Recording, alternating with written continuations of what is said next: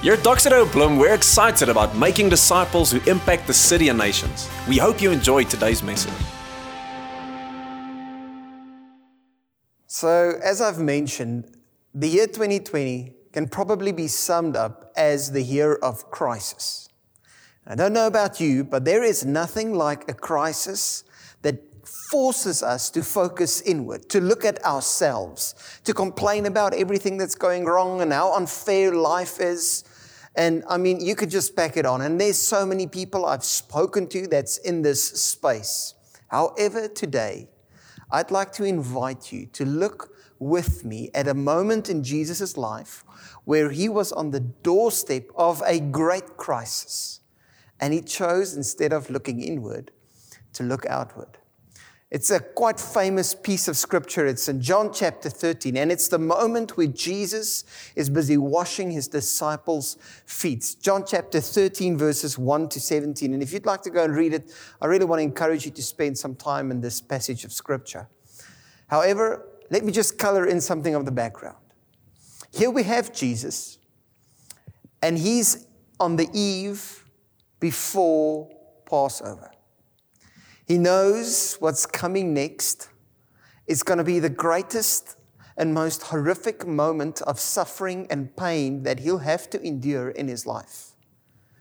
He's going to have to sacrifice himself. To top it all off, he's sitting at a table with a group of guys around him, his disciples, his faithful, loyal followers. And he knows not one of these guys are going to stay with him through this moment of suffering. Can you imagine how it must feel to know that your greatest moment of suffering is going to come and there will be no one around that walks it through with you? That's exactly what Jesus was. The reality is, is Jesus had every reason to say, well, let me just withdraw from this moment. Let me just have a nice little pity party on the side for myself about how bad things are going to be. Jesus had every right to start complaining about how unfair life is because he died even an innocent death. His death wasn't justified. Yet, in that moment, Jesus did like so many of us have seen him do. If you've known his life, if you've read his life, he takes a countercultural move. And instead of having a pity party, he decided to serve his friends. He got out the robe, the Bible tells us, took up a dishcloth, basin of water, and he starts washing his disciples' feet one by one. And Jesus, in this moment, is teaching us three things about serving. The first one is he teaches us that we are called to serve. Secondly, that there is a struggle that we are going through when it comes to serving. And then lastly, he gives us the power to serve. So, first, let's look at the call that Jesus gives us all to serve. You and I, we have been called to serve. And we find it here in John 13, verse 14, when Jesus, after washing his disciples' feet, and quite a few interesting things happened in this, which we're going to be looking at a little bit later, but he uttered these words, looking at his disciples, saying the following He says, Now that I, your Lord and teacher, have washed your feet, you also should wash one another's feet. I have set you an example that you should do as I've done for you. I think it's so clear to see what Jesus is busy doing here. He's showing his, he's discipling his disciples in that moment. He's showing them his expectation of how you ought to be reacting in the midst of a crisis. It's so radical just for who he is and what he's doing. I mean, he is the Lord of the universe, yet he takes on the form of a servant. And he calls you and me to do exactly the same in any circumstances of our life. No matter how big or how small the crisis might be, no matter how good it's going, you always have the posture and the opportunity to serve those around you. And He's calling you and me, as Christ's followers, to do the exact same. And you know what's so amazing? It's not just that we are called to serve. Jesus is touching on something so much bigger than just calling you to serve. You and I, we have been created to serve. That is the reality. That's the truth of what the Bible teaches. Genesis 1, verses 26, it says, God said, Let us make man. That's you and me. Let us make him in our image and our likeness so that they may rule. Rule over what? Rule over my creation. We are here to serve the purposes of God with our life. That's what we were created to do. You and I, we were created to serve.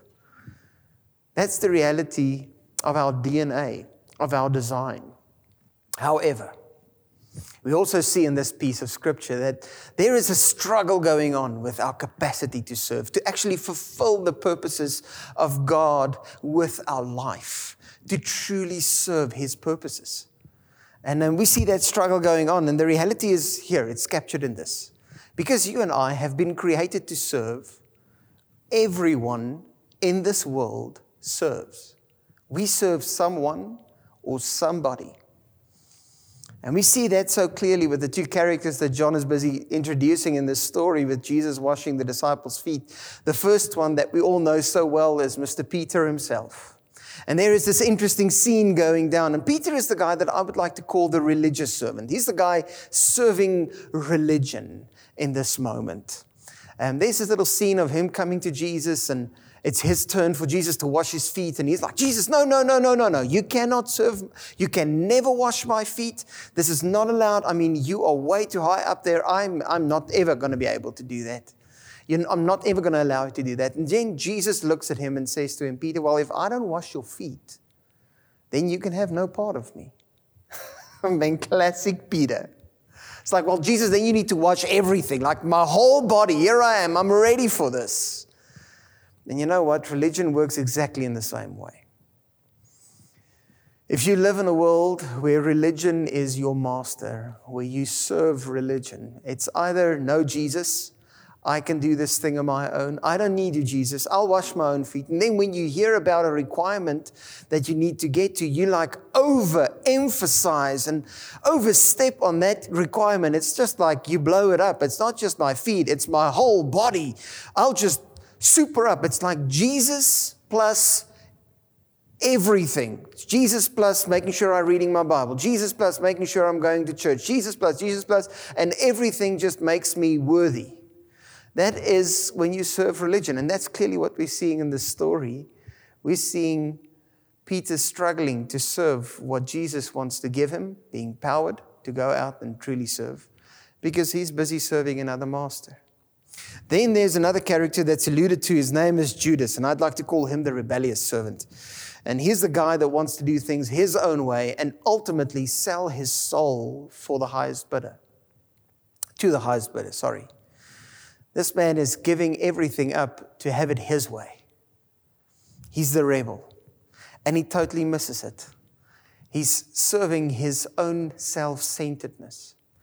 And here, John gives us two guys, both turning their backs on Jesus. The one, Peter, because his heart is sold out to his own self righteousness, and the other, Judas Iscariot because his heart is sold out to his own self centeredness. And they both betray him.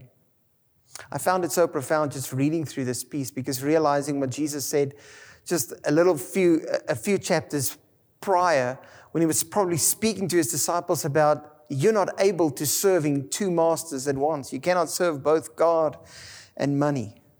However, we were created to serve but we struggle to serve the right master. There is a struggle and a battle going on. And the thing about a master is that a master has a voice. And that voice guides our life. It guides your life, It guides my life. And I don't know what voices have been guiding your life in the midst of this crisis. Was it the voice of fear that gave you a false sense of control because you worry about everything? Was it maybe the voice of um, money, family, Maybe it was success.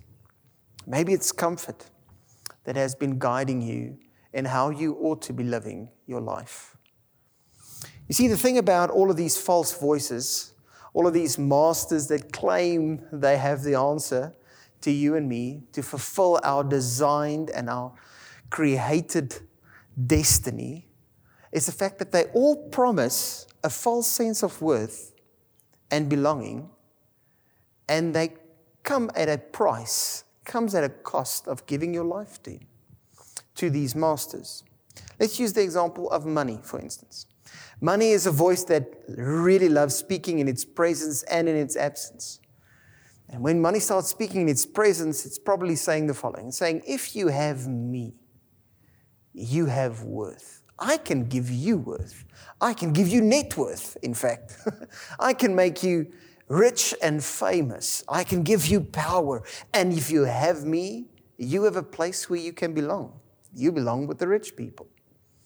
However, to get me is going to cost you your family because you're going to offer up all your meaningful relationships to get more of me. You're going to risk it or offer it on the altar of getting more money. You're probably going to have to give up your health. You will finally ultimately end up giving your life. It comes at the costs of everything. And then in steps the famous comedian actor Jim Carrey is from Canada, and he says the following He says, I think everyone should get rich and famous and do everything they've ever dreamed of so they can see it's not the answer. What a bummer. Money promises everything, yet it delivers nothing. Money in its absence also speaks, and it says, you know what? Instead of I can give you worth, it says, I have taken your worth. You are worthless. You have no worth. And because you have no worth, you can add no worth. You can add no nothing to this life. You have no meaning, and you belong with the nobodies. And then in steps a, a figure like a Mother Teresa whose life had so much significant meaning, yet she lived among the poor, the poorest of the poor. How contradictory to, to the voice of money. The thing is, with all of these voices, with all of these masters that we struggle not to serve, they all overpromise and they underdeliver. They never truly fulfill what you have been created for. And then we see Jesus in the middle, on the eve of the greatest crisis of his life, having the capacity and the power to serve those around him. I just want to lift it out. I just want to make sure that we really understand what he's busy saying. Do you realize you're reading a story about a man who's the Lord of all, Son of God? I mean, he spoke the worlds into existence and now he takes on the form of a house slave and he starts washing the feet of his disciples, the feet of the men that would betray him, the feet of the man that would deny him, the feet of every single man that would abandon him in his greatest moment of need and crisis. Where did Jesus get the power to serve like this? to be so countercultural. If we're honest, no one, none of us have this level of compassion and power and grace just all bottled up inside. I believe the answer is in verse 3 of the story, John chapter 13. It says the following just before Jesus starts serving, start uh, chapter uh, verse 4, Jesus is actually, John is actually telling us, Jesus then picked up the towel and he started doing some stuff and he started serving his disciples. But the verse just before that, he says the following He says, Jesus knew that the Father had put all things under his power and that he had come from God and was returning to God. Where did Jesus find the power to serve like this? I believe he found it in the voice of his Father. And his Father making a statement about his authority and about his identity the true master, the real master, the good master. In fact, I want to ask you Have you heard the voice of the Father?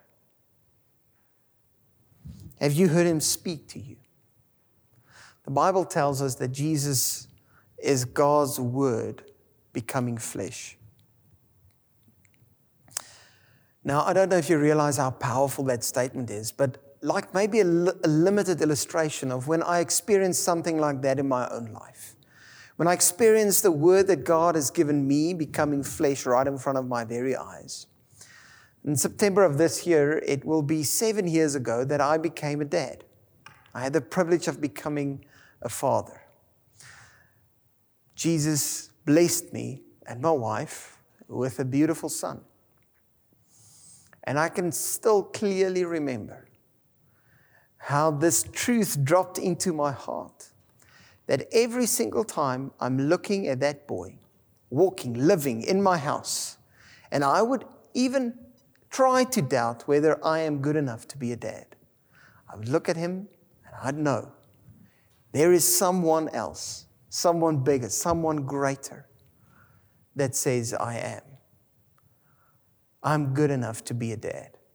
And kind of God's word over my life is in the flesh walking around. And every time I look at John, I'm reminded of God's goodness and His word and what He's entrusting me with.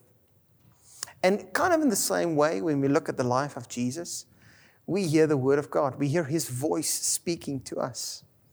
And He has something to say over you and over me. I'd like to read it to you quickly. It's in Isaiah 43 which is just one of the areas, and I think Isaiah brings it out so beautifully. It says the following But now, this is what the Lord says He who created you, He who formed you. Do not fear, for I have redeemed you. I have summoned you by name. You are mine. It's in the words of our Father through the life of Jesus that we hear two things. Firstly, God has redeemed you. Your life is equal to the life of Jesus in value. You have worth and can add meaning to this world. Secondly, you belong somewhere. You are His. You belong to Him. You're His child. Do you know how powerful it is that the creator of the universe claims you and he says, You are mine? It's, it is unbelievable. It's almost too good to think it's true. And at what cost? God, at what cost can I get this worth? And at what cost can I get this belonging to you and your family? Have an identity and an authority in which I can walk out my life and go and be a blessing to the people around me? At what cost? Will it cost me my whole life? And God looks back at you and says, No. It will cost me the life of my son. It's on his cost that you get this present. And once your heart is captivated, not by religion, not, not by rebellious nature, not by money, not by family, once it's captivated by the love and the final word of the Father, how can I give back? God, nothing is too big to give back.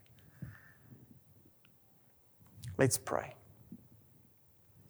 Father, thank you that today, as we're reflecting on your word, that you've paid the ultimate price and put a, a value statement on our life. That you've written the ultimate invitation and invited us into your family. That we know we belong, we are loved, and we have meaning. Father, I pray that it's from this place that. Dale Bloemfontein will go out and serve this city and bring peace and wholeness to a broken world, just like you did, Jesus. Let us love one another. Amen. Thanks for listening to this week's message. Make sure that you get connected to this family on mission by joining us at one of our Sunday services.